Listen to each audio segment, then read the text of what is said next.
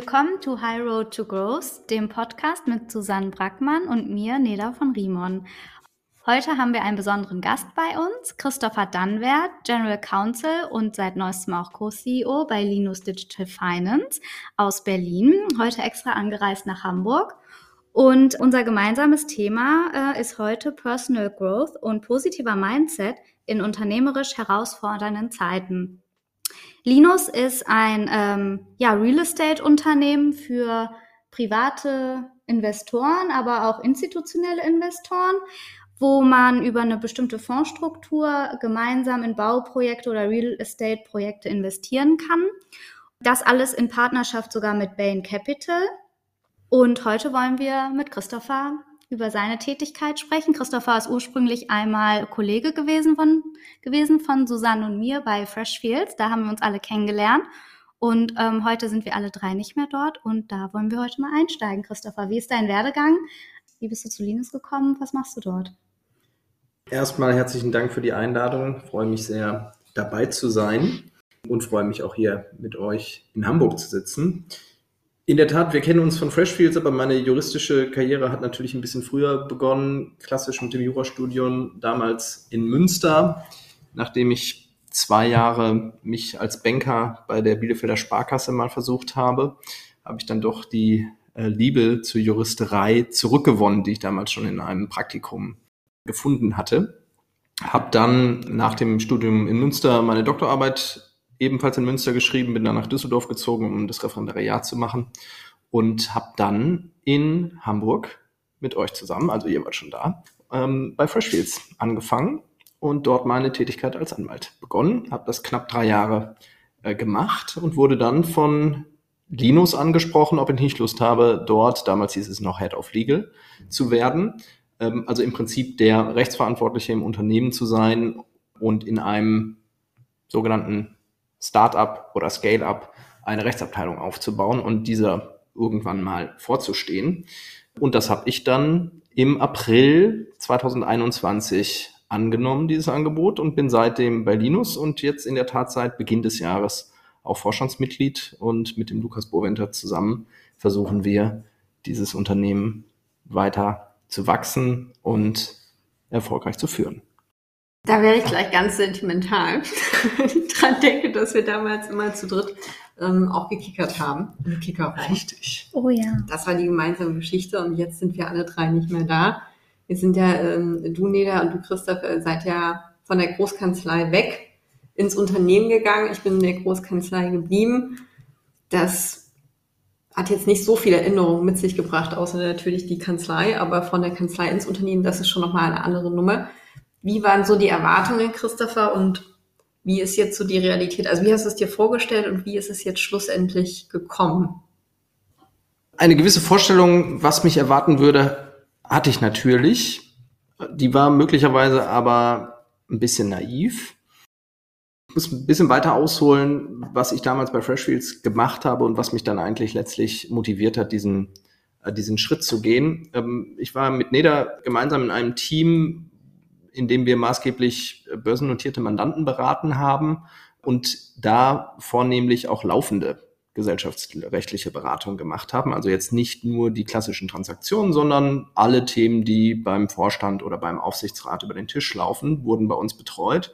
Und in meinem Fall hatte ich, also nicht ich hatte das Mandat, sondern der vorstehende Partner hatte das Mandat, aber ich durfte das Mandat mitbearbeiten. Das war ein äh, börsennotiertes Unternehmen aus München, was ich den Großteil meiner Arbeitszeit eigentlich betreut habe in allen Fragen, die da so aufkamen.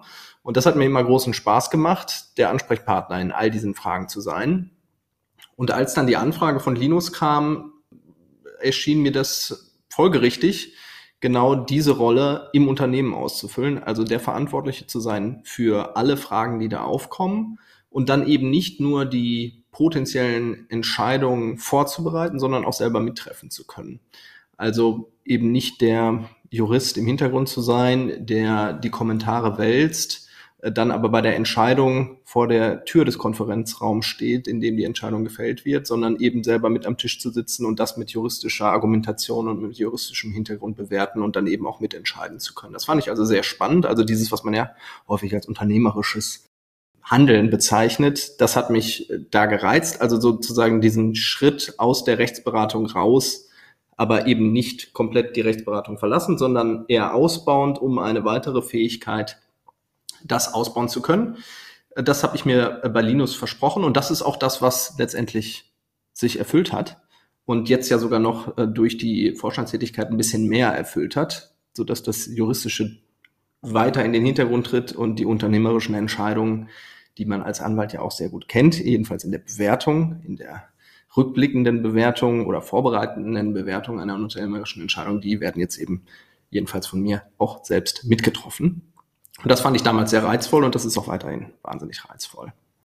Das heißt, du hast quasi eine klassische ja, Doppelrolle auch. Also du bist juristisch der Experte im Unternehmen, bereitest auch die Themen juristisch vor äh, und entscheidest sie auch. Das stelle ich mir ganz schön herausfordernd auch vor. Auf der einen Seite hast du natürlich die Expertise, du ähm, bist Jurist, ähm, bist auch im Gesellschaftsrecht firm und hast jetzt zugleich quasi auch den unternehmerischen Hut auf und musst diese Risikoeinschätzung, die juristische auch unternehmerisch mit Chancen und Risiken quasi ähm, belegen. Und das in einem ja, Wachstumsunternehmen, Scale-up-Unternehmen, was auch noch an der Börse notiert ist. Das stelle ich mir unglaublich herausfordernd, aber auch spannend und reizvoll vor. Kannst du da uns einen kleinen Insight geben?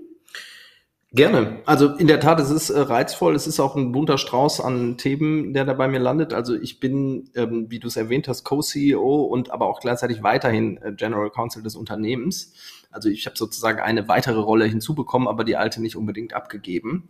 Und diese ähm, juristischen Entscheidungen, also wir beide zumindest kennen das ja sehr, sehr gut, dass man auch, wenn man im Gesellschaftsrecht tätig ist und im Aktienrecht berät, dass man ja auch mal Business Judgment Entscheidungen des Vorstands oder auch des Aufsichtsrats bewertet, auch mal größere, umfangreichere Gutachten schreibt, indem man eben genau diese Abwägungsaspekte aufdröselt, bewertet und dann letztendlich sagt, das ist eine vertretbare Entscheidung, die der Vorstand damals getroffen hatte. Und nichts anderes macht man natürlich in äh, der Rolle als Vorstand. Man hat nicht immer das Gutachten, dass man sich vorbereitet, sondern man äh, trifft natürlich auch manchmal Entscheidungen mehr oder minder aus dem Bauch heraus, natürlich gut informiert, aber letztendlich kann man sich nie sicher sein, ob das die richtige oder die möglicherweise nicht beste Entscheidung war. Ähm, aber ich glaube, dafür hilft auch gerade dieses juristische Hintergrundwissen, was man eigentlich juristisch braucht, um eine gute Entscheidung zu treffen.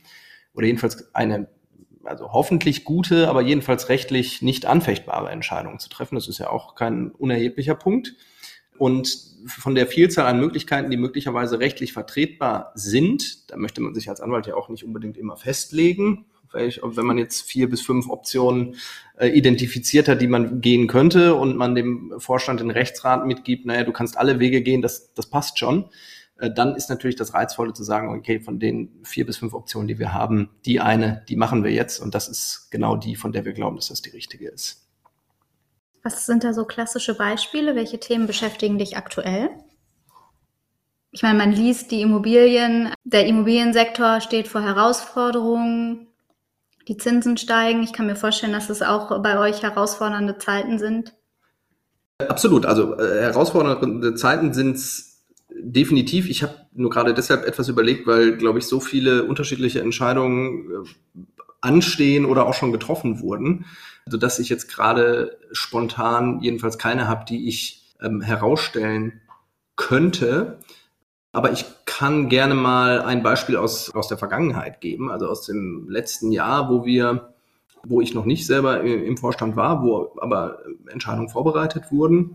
Ähm, und zwar haben wir ein neues Produkt aufgelegt und äh, da gab es natürlich unterschiedliche Möglichkeiten, wie man das strukturiert, wo natürlich auch rechtliche Expertise erforderlich war. Also ein Finanzprodukt. Und da gab es letztendlich zwei Wege, die man gehen konnte, die beide rechtlich vertretbar waren, die ihre Vor- und Nachteile hatten. Und wo man mit allein rechtlichem Rat jetzt nicht weitergekommen wäre, weil beides möglich war. Man hätte es so oder anders strukturieren können.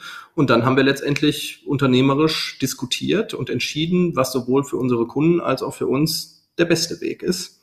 Und das ist und so können wir die, die Schleife drehen, äh, zum Eingang der ersten Frage. Das war und ist auch weiterhin das Reizvolle, dass man eben nicht irgendwann aufhört, bei unternehmerischen Entscheidungen beteiligt zu sein, sondern den Weg von Anfang bis Ende gehen kann äh, und dann letztendlich auch dafür natürlich Verantwortung trägt. Das ist positiv und negativ. Also Verantwortung, wenn es gut läuft, trägt man die und wenn es schlecht läuft, muss man die eben auch tragen und dann dafür einstehen, dass man die Entscheidung damals so getroffen hat.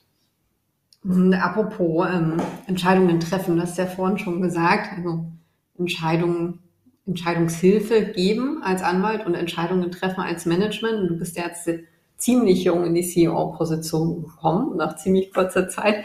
Wie war so diese Transitionsphase und was waren so die Herausforderungen, beziehungsweise wie bist du damit umgegangen, dass du jetzt mehr in die Management-Funktion gegangen bist? Hast du ein Coaching beispielsweise genommen? Wie hast du dich darauf vorbereitet? Da muss ich, glaube ich, ein bisschen länger ähm, ausholen, äh, um die Frage zu beantworten und würde vielleicht einmal so ein bisschen die, die Reise von Linus beschreiben wollen, um, um nachvollziehbar zu machen, äh, wie das gekommen ist, dass ich in den Vorstand gelangt bin. Neda, du hattest es anfangs schon erwähnt, Linus ist in der Immobilienbranche tätig. Wir bezeichnen uns selber als Fintech. Ähm, und zwar sind wir im Prinzip ein zweigeteiltes Unternehmen. Auf der einen Seite sind wir eine kleine Investmentbank, was hochprofessionelle Immobilieninvestments macht. Und Immobilieninvestments in dem Fall bedeutet maßgeblich Immobilienfinanzierung. Das heißt, wir haben in Luxemburg und in Deutschland äh, Fondsstrukturen, mit denen wir privates Kapital von institutionellen Investoren, von Family Offices in Immobilienfinanzierung investieren können, sogenanntes Private Debt im Gegensatz zu Private Equity. Und mit diesem Geld, was uns anvertraut wird, tätigen wir Investments und da können natürlich Zinsen und damit Rendite verdient werden. Und diese Investments, die wir tätigen, das sind also letztendlich ausgegebene Darlehen, die stellen wir über eine digitale Plattform, und das ist dann der zweite Teil der Geschäftstätigkeit, vermögenden Privatkunden zur Verfügung. Das heißt, die können sich wie ein Trittbrettfahrer, wenn man so möchte, als Co-Investoren beteiligen an, den, an diesen Investments, die unser sehr professionelles äh, Investment-Team ausgewählt hat, bewertet hat und letztendlich dann entschieden hat, dass wir diese Investments machen. Und dieser sogenannte Co-Investment-Ansatz hat vor allem den riesengroßen Vorteil, dass wir immer selber mit unserem eigenen Geld in diesen Investments investiert sind. Und das zeigt sich gerade in jetzt herausfordernden Immobilienzeiten, dass nicht nur der Deal, den man eingeht, wichtig ist, sondern da auch das Portfolio, was man dann auf dem Buch hat, das entsprechend weiter gemanagt werden muss. Und da unser eigenes Geld betroffen ist, haben wir natürlich ein riesengroßes Interesse, dass das auch wieder zurückgeführt wird. Und deshalb sind wir im aktiven Portfolio-Management auch sehr aktiv und aus meiner Sicht auch sehr gut und managen dieses Portfolio äh, zurzeit sehr, sehr gut. Und diese herausfordernden Zeiten, die begannen ja so, jedenfalls unmittelbar oder im Zusammenhang mit dem Ukraine-Krieg. Und wir haben das natürlich auch festgestellt, dass der Immobilienmarkt sich verändert die Inflation kam hinzu, die Zinsen stiegen, die Transaktionen vor diesem Hintergrund nahmen ab. Und wenn man Immobilien finanziert, ist man darauf angewiesen, dass Transaktionen passieren, also dass etwas zu finanzieren ist. Und wenn das eben im Markt nicht mehr so viel passiert, wirkt sich das auf unsere Geschäftstätigkeit auch aus. Zugleich hat sich auch die ganze ähm, Start-up und Scale-up-Welt innerhalb weniger Monate extrem gedreht so dass es eben nicht mehr darum ging, so schnell wie möglich möglichst groß zu werden, sondern so schnell wie möglich Geld zu verdienen. Was wir mit unserem Geschäftsmodell sehr, sehr gut können, wie wir in den Jahren bis 2020 ähm, gezeigt haben. Und in dieser Umbruchphase ist es auch im Unternehmen natürlich zu strukturellen und strategischen Veränderungen gekommen. Ein Vorstandsmitglied ähm, hat uns letztendlich verlassen und in diesem Zuge ist der Aufsichtsrat dann auf mich zugekommen und hat gefragt, ob ich zumindest erstmal für den Übergang als stellvertretendes Vorstandsmitglied zur Verfügung stehe. Und im Januar beziehungsweise dann zum Jahresende 22 wurden die Gespräche ein bisschen intensiver, ob das nicht auch eine dauerhafte Position sein könnte, so dass dann zum 1. Januar ich ordentliches Vorstandsmitglied geworden bin. Das heißt, aus einer herausfordernden Zeit im Jahr 2022 ist dann für mich persönlich eine neue Chance erwachsen aus dieser rein rechtlichen General Counsel Rolle, obwohl die im Startup auch nicht immer so rein rechtlich und mit harten Grenzen definiert ist, herauszuwachsen und dann eben als Vorstandsmitglied weiterhin diese rechtliche Kompetenz zu behalten, aber eben auch die Entscheidung letztendlich selber zu treffen. Und wie war das für dich? Ich kann mir vorstellen, oder ich habe es auch zum Teil jedenfalls erlebt, ins Unternehmen zu gehen in einer boomenden Zeit, als du 2000, wann war das, 21 ähm, gewechselt bist damals. Da war der Immobilienmarkt ja noch boomend. Ähm, die Zinsen waren niedrig, fast bei null und ähm, es war schwierig äh, überhaupt ja Immobilien Grundstücke zu erhalten. So, das heißt, ähm, das war eine starke Zeit, eine starke Wachstumsphase. Ihr seid ein Wachstumsunternehmen. Ähm, wie war das für dich vom Mindset, dort in so einem ja dynamischen jungen Unternehmen mit Wachstumsfokus einzusteigen? A einmal und ähm, B dann jetzt, wo sich die Zeiten geändert haben und der Fokus von Wachstum auf Profitabilität geschwenkt wurde, ähm, ja damit umzugehen und hat das auch ja ein, macht das einen Unterschied in in deinem Mindset und in dem, wie man auch kommuniziert und bestimmte Themen umsetzt? Das macht einen riesengroßen äh, Unterschied. Also der Arbeitsplatz ist noch derselbe wie vorher. Das sieht alles gleich aus. Viele der Köpfe damals aus dem April 21, in dem ich angefangen habe, sind weiterhin da. Aber die Tätigkeit an sich und der Fokus des Unternehmens ist natürlich ein ganz anderer. Also in der, in, in die Welt, in die ich gekommen bin, eines jungen, stark wachsenden Unternehmens, ist natürlich komplett anders als die, ich bezeichne es immer gerne als gut geölte Maschine der Großkanzleiwelt, wo ja eigentlich alles hervorragend funktioniert. Also es gibt einen Pool von Assistenten, die einen unterstützen. Bei Freshfields hatten wir ein ganzes Team von Menschen, die sich darum gekümmert haben, dass PowerPoint-Slides gut aussehen oder Word-Dokumente vernünftig formatiert werden. Es gab Übersetzer, es gab einen funktionierenden Drucker, es waren Datenbanken eingerichtet, auf die man zugreifen konnte. Es war alles da, es funktionierte alles. Und das ist natürlich im Startup jetzt nicht automatisch so gegeben, sondern man muss einfach auch vieles selber machen, was natürlich auch den großen Vorteil ist, dass man, wenn man Dinge selber macht, Strukturen selber schaffen kann, so wie man sie selber haben möchte, anders als in der Großkanzlei, in der man Strukturen vorfindet und die nicht so einfach durchbrechen kann. Und in dieser Startup-Welt geht es natürlich jedenfalls zu Beginn bei uns um extremes Wachstum, darum, das Geschäftsmodell so schnell wie möglich äh, auszurollen, so schnell wie möglich Erfolge auch zeigen zu können. Das heißt, Kunden einzuwerben, immer größere, bessere Investments zu machen, erfolgreichere Investments zu machen, die richtigen Leute einzustellen, die einem auf dem Weg unterstützen. Und man rennt eigentlich in der Regel so ein bisschen hinterher, weil man bei dem ganzen Wachstumsstreben, das man vorfindet, so ein bisschen schauen muss, dass man noch die Füße auf dem Boden behält. Und gerade in so einer Branche wie der unseren, also Finanzdienstleistung jetzt im weiteren Sinne, kommt hinzu, dass ja fast jeder Schritt, den man unternehmerisch plant, auch rechtlich strukturiert und determiniert ist. Also jede Entscheidung, legt man ein neues Finanzprodukt auf, stellt man irgendeine Person ein, da gibt's ja immer rechtliche Hintergründe, die da mit reinspielen. Das heißt, die Legal-Abteilung war eigentlich überall mit beteiligt. Und umso mehr Leute hinzukommen, umso mehr rechtliche Fragen stellen sich. Und umso schwieriger wird es, da überhaupt den Fokus zu behalten und sich noch auf die Themen, die wichtig sind, zu äh, konzentrieren. Und da ist eigentlich das Schöne dann ähm, in so einer Rechtsabteilung, mit der man ja normalerweise vielleicht so ein bisschen, jedenfalls bei Nichtjuristen, den Vorbehalt verbindet, so das sind die Bremser, das sind die, die einen aufhalten, die einem die Steine in den Weg legen, die nur Probleme sehen und Schwierigkeiten. In einem Unternehmen wie Linus war das glücklicherweise anders, weil die Rechtsabteilung immer diejenige war, die Dinge möglich gemacht hat. Also es gab den Wunsch, man will irgendetwas äh, kreieren, irgendein neues Produkt herstellen oder auf den Markt geben. Und dann war eben die Frage so, können wir das? Wie machen wir das? Und dann kann man Wege aufzeigen, wie das funktioniert, sodass auch die Wünsche, die man sich unternehmerisch vorstellt, dann tatsächlich auch einen Rechtsrahmen finden, in dem sie ermöglicht werden können.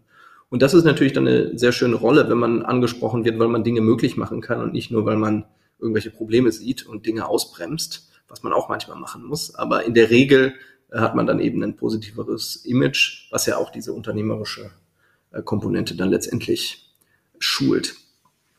Dieses immer neue Herausforderungen, immer neue Ideen in einem börsennotierten Umfeld, wo es wahnsinnig viele Pflichten gibt, die man einhalten muss, wo es Reporting-Pflichten gibt, die man vorbereiten muss, die man auch ordentlich vorbereiten muss, Äh, das ist durchaus herausfordernd, dass man diese Balance behält zwischen, wir müssen jetzt hier unsere Hausaufgaben machen und wir müssen aber hier natürlich auch dieses Geschäft irgendwie weiter äh, wachsen lassen. Also das alles unter den ähm, Hut zu bekommen, fand ich persönlich durchaus herausfordernd und dieser Fokus ändert sich dann, wenn man aus dieser extremen Wachstumsphase herauskommt und so ein bisschen das Wachstum abbremsen muss, weil die Anforderungen des Marktes und der Markt generell auch mit Blick auf die eigene Nachfragesituation nachlässt.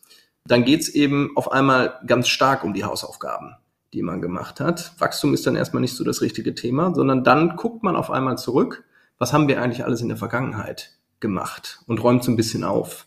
Welche Verträge hat man eigentlich da ein, äh, abgeschlossen? Welche Verpflichtungen warten noch auf ein? Wo kann man möglicherweise auch Dinge rückabwickeln? Das sind also ganz andere Fragestellungen, die sich dann ergeben. Und auch da ist dann wieder die Rechtsabteilung enorm wichtig, weil auch das alles rechtlich geprägt ist, aber eben mit einem ganz anderen Fokus. Und dieser äh, Wechsel auch im Mindset ist natürlich nicht so ganz einfach. Er fällt so ein bisschen zurück in die alte Anwaltsrolle, die man vorher mal hatte, weil man auch dann die klassischen juristischen Fähigkeiten anwenden kann. Man hat nämlich erstmal einen Sachverhalt, den muss man aufklären, muss überall mal nachfragen, erforschen, wie ist es eigentlich, um ihn dann bewerten zu können. Und da kommt man also so ein bisschen in diese alte Anwaltsrolle zurück in gewisser Weise. Und aus der Brille der neuen Managerrolle sozusagen. Ähm, das ist ja gerade selber gesagt, die Goldgräberzeit ist gerade so ein bisschen vorbei oder zumindest mal auf Eis gelegt. Es gibt deutliche Zeichen der Abkühlung im Markt. Das ähm, sieht man ja nicht nur aus Managementperspektive, sondern auch aus Angestelltenperspektive. Hat sich das bei euch auf die Stimmung geschlagen? Und wenn ja, wie seid ihr damit umgegangen? Wie hält man die Laune noch einigermaßen hoch, wenn man gerade in der Phase ist, wie du es gerade beschrieben hast, man eigentlich jetzt erstmal gucken muss, ob man nicht den Kurs korrigieren muss, auf dem man gerade ist, um auch sich nicht irgendwelche Existenzrisiken zu schaffen, weil man da munter weiter in Geldausgabestimmung ist, sozusagen. Wie, wie macht man das aus Managerperspektive mit seinen Arbeitnehmern? Das ist wahrscheinlich die größte Herausforderung, die jedenfalls mir begegnet ist. Also wenn man sich in einem komplett anderen Umfeld vorfindet, was so die finanzielle Ausstattung des Unternehmens angeht, in der man eben nicht mehr in einer Welt lebt, in der jetzt, sage ich mal etwas lapidar, das Geld an Bäumen wächst und ähm, man nur das Geld, was man bekommt, ausgeben muss, sondern tatsächlich jetzt äh, darauf achten muss, wie die Kostenstruktur ist, was bei uns auch dazu geführt hat, dass wir Mitarbeiter entlassen mussten. Und das ist sowohl juristisch herausfordernd als auch menschlich wahnsinnig herausfordernd, den Leuten, mit denen man zusammenarbeitet, auch ganzen Teams sagen zu müssen, so wir arbeiten jetzt leider nicht mehr zusammen. Und dann ist die größte Herausforderung eben die Leute weiter zu motivieren, die noch da bleiben, von denen man ja definitiv möchte, dass sie da bleiben, weil man sich ja extrem gut überlegt, wer nicht mehr mit einem zusammenarbeiten soll und wer weiter mit einem zusammenarbeiten soll. Und diese Gefahr, dass ähm, die Stimmung, die ja auch im Unternehmen wahrgenommen wird, bevor so ein Schritt kommt, dass eben das Geschäft nicht mehr so läuft, wie man sich das ursprünglich mal vorgestellt hat. Das nehmen ja die, die Kollegen wahr. Also das ist, glaube ich, auch so eine äh, totale Lehre aus dieser Zeit, dass man denkt, als Management wüsste man immer alles und die anderen kriegen gar nichts mit. Also das ist das äh, definitiv anders.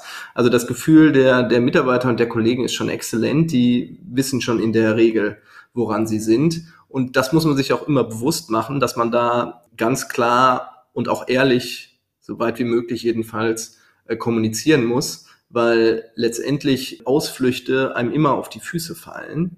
Denn typischerweise gibt's eben mehr Wissen, was da vorhanden ist. Und das, das muss man, glaube ich, immer im Hinterkopf behalten. Wenn es dann um diesen Kern von Mitarbeitern geht, die noch mit einem weiter zusammenarbeiten soll, dann ist es natürlich schwierig, die motiviert zu halten. Und da hatten wir überhaupt keine Präzedenzfälle, wie man das macht.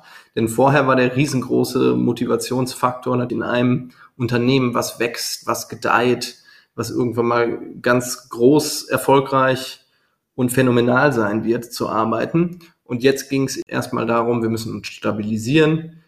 wir müssen uns auch ähm, strategisch ein bisschen anders ausrichten, als wir das zuvor gemacht haben. Also vorher viel investiert in Online-Marketing, in unseren Tech-Ansatz, das ein bisschen anders auszurichten, eher in so einen partnerschaftlichen Approach hineinzugleiten. Äh, und das muss man alles gut erklären, auch plausibel erklären, so dass es Sinn ergibt. Und dann kann man eigentlich letztendlich nur hoffen, dass das ankommt und mit gutem Beispiel vorangehen und sagen so, ich bin hier weiterhin dabei, in meinem Fall war es ja sogar so, dass ich dann noch einen Schritt weiter nach vorne gegangen bin und auch in den Vorstand gegangen bin und insoweit auch Verantwortung übernommen habe und habe insoweit dann versucht, im Prinzip mit gutem Beispiel voranzugehen und zu sagen, ich glaube, dass dieses Geschäftsmodell exzellent ist und dass das seine Daseinsberechtigung hat und auch erfolgreich sein kann. Und jetzt müssen wir eben diese schwierige Phase gemeinsam überstehen. Und wenn wir das überstanden haben, dann, wie man so schön sagt, geht man gestärkt und vielleicht sogar noch stärker als zuvor aus so einer Phase dann gemeinsam wieder hervor. Und das ist die Hoffnung, die wir da natürlich haben mit dem Team, was wir haben, von dem ich immer gerne sage, dass es jedenfalls jetzt in der aktuellen Struktur handverlesen ist. Also alle genau ihren Platz und ihren berechtigten Platz haben und den auch behalten sollen. Ob wir das gut gemacht haben in der Kommunikation, das wird die Zeit zeigen. Jedenfalls haben wir uns bemüht, da möglichst authentisch, möglichst ehrlich um Verständnis für unternehmerische Entscheidungen werbend äh, zu kommunizieren. Ja, du hast ja damit jetzt auch die ähm, Mitarbeiter, die noch an Bord sind, unglaublich auch gelobt. Also eine handverlesene Auswahl ist noch übrig, mit denen du zusammenarbeitest. Das ist ja schon mal, ähm, ja, kann auch eine Motivation sein und ist ja auch ein, ein Lob irgendwo, dass man auserwählt ist, gemeinsam das Unternehmen jetzt weiterhin ja auf Vordermann zu bringen, umzugestalten, umzusteuern. Ähm, aber eben die Dynamik des Wachstumsunternehmens jetzt äh, ja erstmal ähm, mit einer Geduldsprobe versehen wird, ähm, bis man an das Geschäftsmodell wieder zurück anknüpfen kann, ähm, an das man glaubt und das man eigentlich ursprünglich einmal äh, geschaffen hat. Wenn man denn zurückkehren möchte, vielleicht ergeben sich ja auch äh, neue Modelle im Laufe der Zeit. Also das äh, kann ja auch sein. Ne? Man kann ja weiterhin ähm, offen sein und äh, flexibel und dynamisch aber eben äh, mit einem anderen Fokus, nämlich erstmal der Profitabilität. Ähm, ich würde jetzt lernen, du hast äh, interessieren, du hast diese Co-CEO-Rolle übernommen in einer sehr ja, herausfordernden Zeit. Ich komme immer wieder zurück auf das Wort, weil du bist nicht CEO geworden in einem Unternehmen, wo es gerade ja blüht und äh, man sich vorstellt, dass es wahrscheinlich relativ einfach ist, diese unternehmerische Rolle auszufüllen, denn alle sind erstmal positiv gestimmt und zufrieden und äh, zehren von den Erfolgserlebnissen, sondern ganz im Gegenteil, du hattest den Mut und den hast du äh, dir genommen und du hast dir zugetraut, ein Unternehmen zu übernehmen und zu führen, was ursprünglich Gründer geführt ähm, einmal war. Das ist ja schon mal eine Herausforderung, auch ein Vertrauensbeweis, dass der Gründer dich mit deinem Kollegen gemeinsam ausgesucht hat, um das Unternehmen weiterzuführen im besten Sinne. Was hat dich bewogen, das zu machen? Also was war der Reiz für dich, abgesehen davon, dass du natürlich an das Unternehmen weiterhin glaubst ähm, und äh, das Ruder umreißen möchtest, würde mich interessieren, ja, welches Skillset hat dich gereizt und was war bislang dein Lesson Learned? Du hast es eben schon mal kurz angesprochen, auch dass die Stimmung wichtig ist und dass die äh, Mitarbeiter natürlich auch viel schneller merken, was los ist, als man so denkt. Kannst du schon ein Zwischenfazit ziehen? Zwischenfazit fällt mir jetzt noch ein bisschen schwer. Also es ist jetzt bei, zum Zeitpunkt der Aufnahme so Mitte Februar und seit äh, Anfang Januar sind wir sozusagen in offizieller Funktion. Wie erwähnt, diese stellvertretende Vorstandsrolle gab es seit Oktober. Das heißt, so lange äh, bin ich noch nicht in dieser Position. Denn also die Frage ging ja dahin, was hatte ich eigentlich motiviert zu sagen, so ich mache das jetzt es war ja kein Schritt, auf den ich aktiv hingearbeitet habe und gesagt habe, so, ich fange jetzt hier bei Linus an im April 21 und spätestens im Januar 23 muss ich irgendwie Vorstand sein. Also so eine vermessene äh, Einstellung hatte ich nicht, sondern ich äh, bin und war leidenschaftlicher Jurist und wollte auch gerne weiterhin äh, Jurist sein in einem börsennotierten Unternehmen und wollte da eine Rechtsabteilung aufbauen mit vielen tollen Leuten, die sich um die unterschiedlichen Rechtsthemen kümmern. Das war die Vision und das hat mich total motiviert und das fand ich gut und das habe ich mir auch zugetraut, das äh, zu machen und da die richtigen Leute zu finden und einen Schritt, äh, einen Schritt in der beruflichen Entwicklung weiterzugehen, auch mal ein Team zu führen ähm, und dann auch mal, ähm, ja, jedenfalls auf juristischer Ebene Entscheidungen zu treffen. Und dann hat sich jetzt diese Gelegenheit ja ergeben. Ich glaube, letztendlich habe ich gesagt oder habe ich mir selber gesagt, man muss Chancen irgendwann am Schopfe packen, wenn sie sich bieten. Und ich habe das und sehe das auch weiterhin als, als große Chance. Denn, wie gesagt, das Geschäftsmodell funktioniert, das ist super valide. Und jetzt müssen wir versuchen, das in die Fahrwasser zu bringen, dass wir das auch für alle Außenstehenden so rüberbringen können.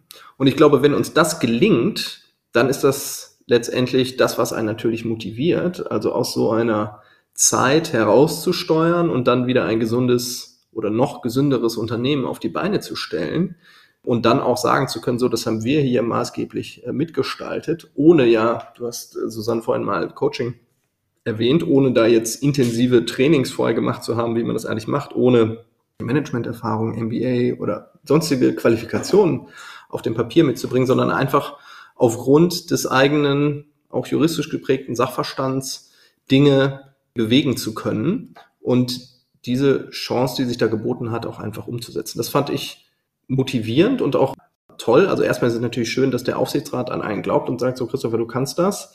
Äh, auch mit Themen, mit denen du jetzt vielleicht nicht so vertraut bist, zum Beispiel Finanzen. Das ist jetzt ja ein Ressort, was bei mir im Vorstand liegt, von dem ich jetzt jedenfalls aus, abgesehen von meiner Ausbildung als Bankkaufmann jetzt nicht die augenscheinlichste Expertise vielleicht mitbringe, aber man wächst ja mit seinen Aufgaben. Das ist, glaube ich, auch letztendlich der Punkt gewesen. Ich konnte mir das vorstellen.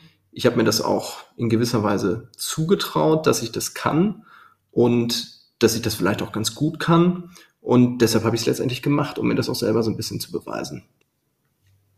Und vielleicht, wir hatten es ja jetzt mehrfach angesprochen, dass ihr gerade in einer Umbruchphase seid, wie wahrscheinlich die allermeisten Tech-Unternehmen weg von schneller, höher, weiter, mehr zu jetzt erstmal das Fundament bauen, damit es dann in der nächsten Wachstumsphase nicht bröckelt.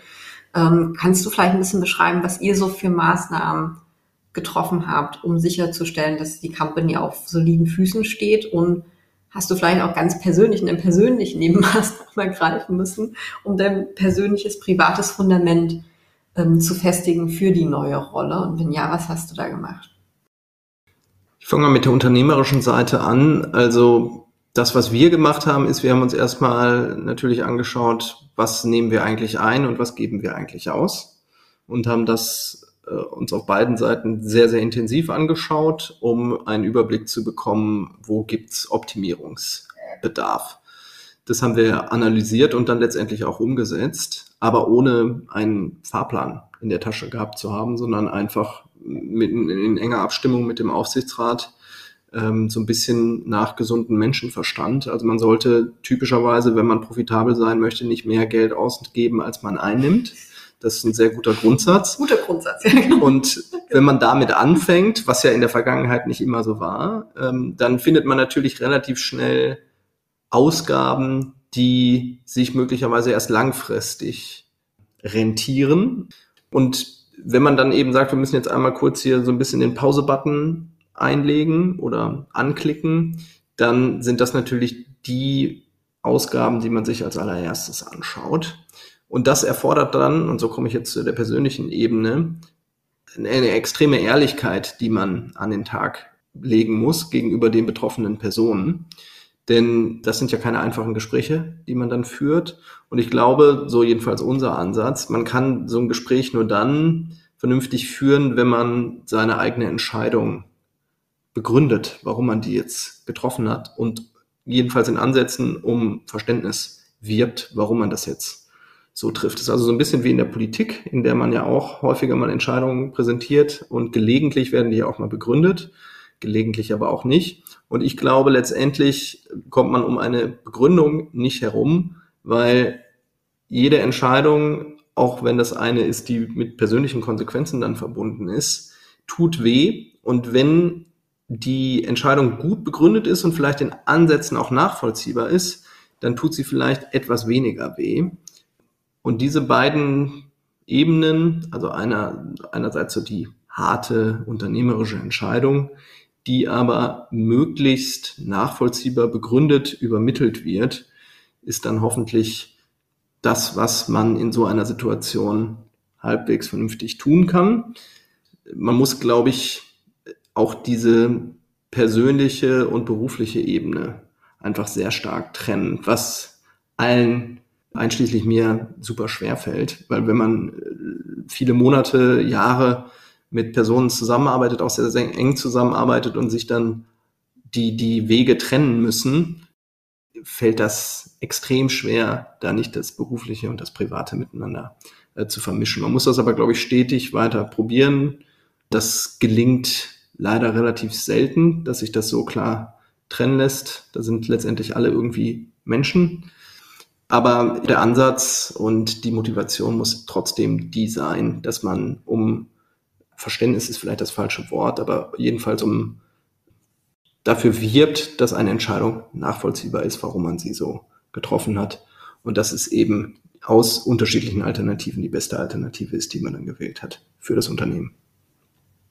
Ja, das klingt sehr spannend, wie du juristische Themen, aber auch mit persönlichem Wachstum verknüpfst und unternehmerische Themen lassen sich offenbar gar nicht trennen vom Menschsein weil das sind Menschen, die gemeinsam mit an der Vision arbeiten, am Unternehmen arbeiten und ähm, nur wenn jeder sich ja, willkommen fühlt, abgeholt fühlt, verstanden fühlt, kann er auch seine ganze Qualität, die in ihm ist, auch herausbringen und für das Unternehmen einsetzen und seine Position ähm, ja so gut er kann ausfüllen. Deswegen, ähm, ja, ich finde das inspirierend und stehe total dahinter, dass du diesen Ansatz fährst, die deine, deine Mitarbeiter mitzunehmen, um, ja, du hast gesagt, Verständniswerben ist vielleicht weit äh, gefasst, wenn es um auch persönliche Schicksalsschläge dann, dann geht. Das verstehe ich auch. Ähm, das ist, glaube ich, auch zu viel verlangt. Mhm. Also wenn, also insoweit möchte ich nicht missverstanden werden.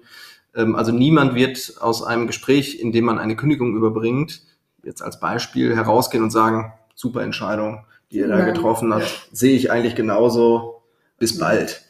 Also das, das wird vermutlich nie passieren, jedenfalls nur in den, in den allerseltensten Fällen.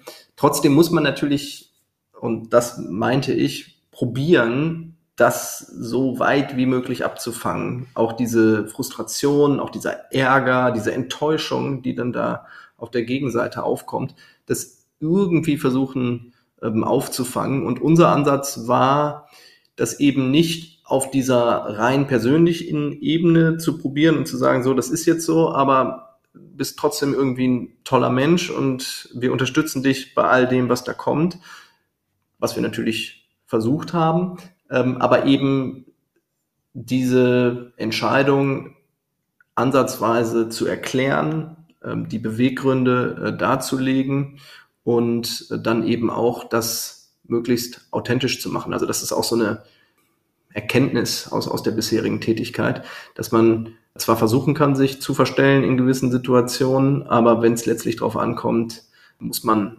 mit dem Innersten handeln und da letztendlich authentisch sein.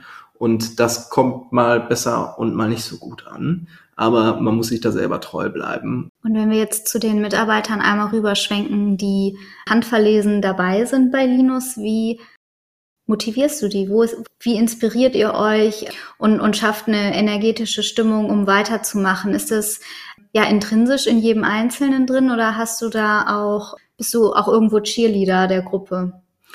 Also ich glaube, Cheerleader ist jetzt kein Attribut, was ich mir selber ähm, zuschreiben würde. Das wäre in der Tat vermessen, wenn ich das Linus äh, Cheerleader-Männchen äh, wäre. Bei einem Unternehmen wie unsere mit der Geschäftstätigkeit, die wir haben, ist so eine intrinsische Motivation wahrscheinlich nicht immer gegeben. Also alle, die da arbeiten, haben irgendeine Leidenschaft für Immobilien im weiteren Sinne.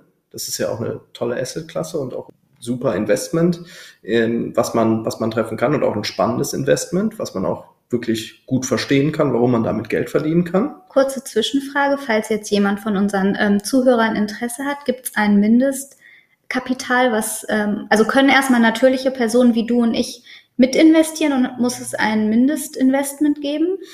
Es gibt ein Mindestinvestment, das ist der Investmentstruktur geschuldet dadurch, dass wir eben nur einen gewissen Investorenkreis ansprechen, das sind sogenannte semiprofessionelle und professionelle Investoren. Und je nach Qualifikation kann man bei uns ab 50.000 Euro investieren.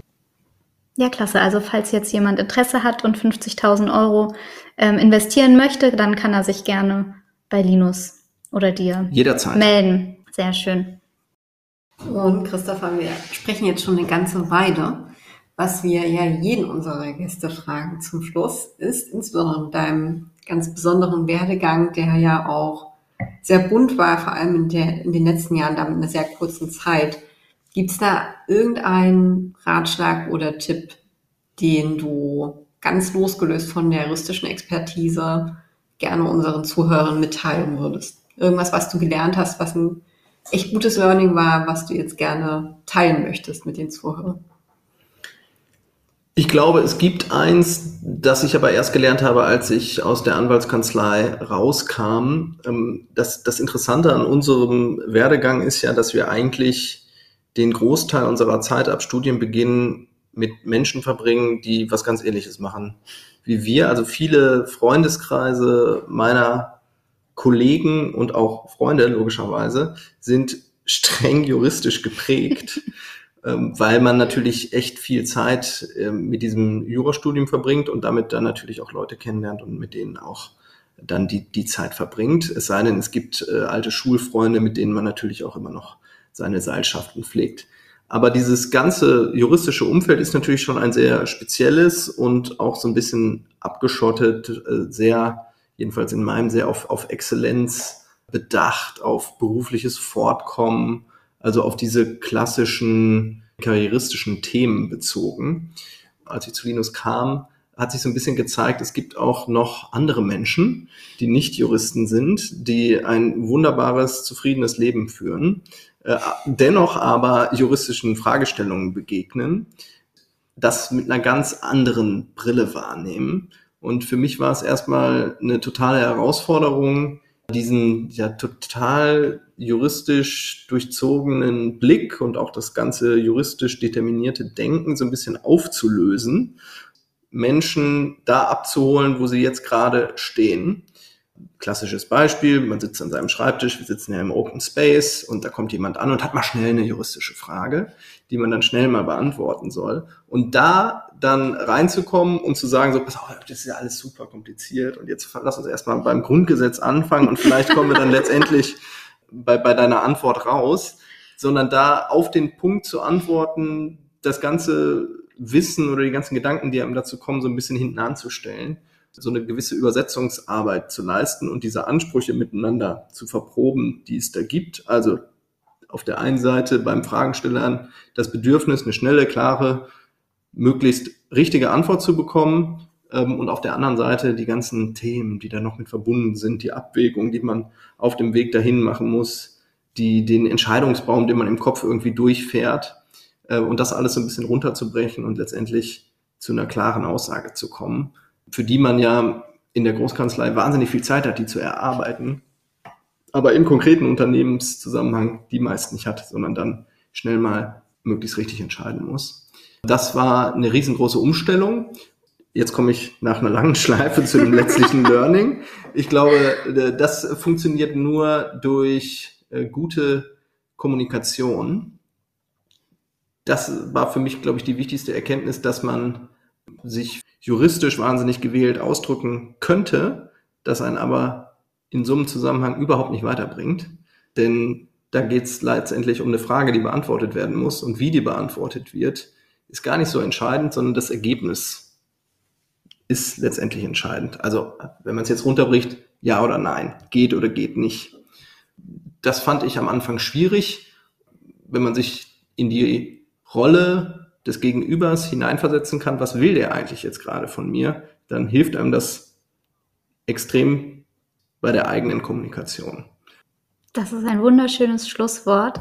Ähm, vielen Dank, Christopher, für deine Zeit, für das Interview. Wir sind, ähm, ich glaube, ich kann für uns beide sprechen, äh, gespannt, wie es mit dir weitergeht, mit deinem Werdegang, mit Linus. Ähm, das äh, sind spannende Zeiten und wir werden äh, ja, schauen, wohin die Reise hingeht. Danke dir. Vielen Dank euch beiden.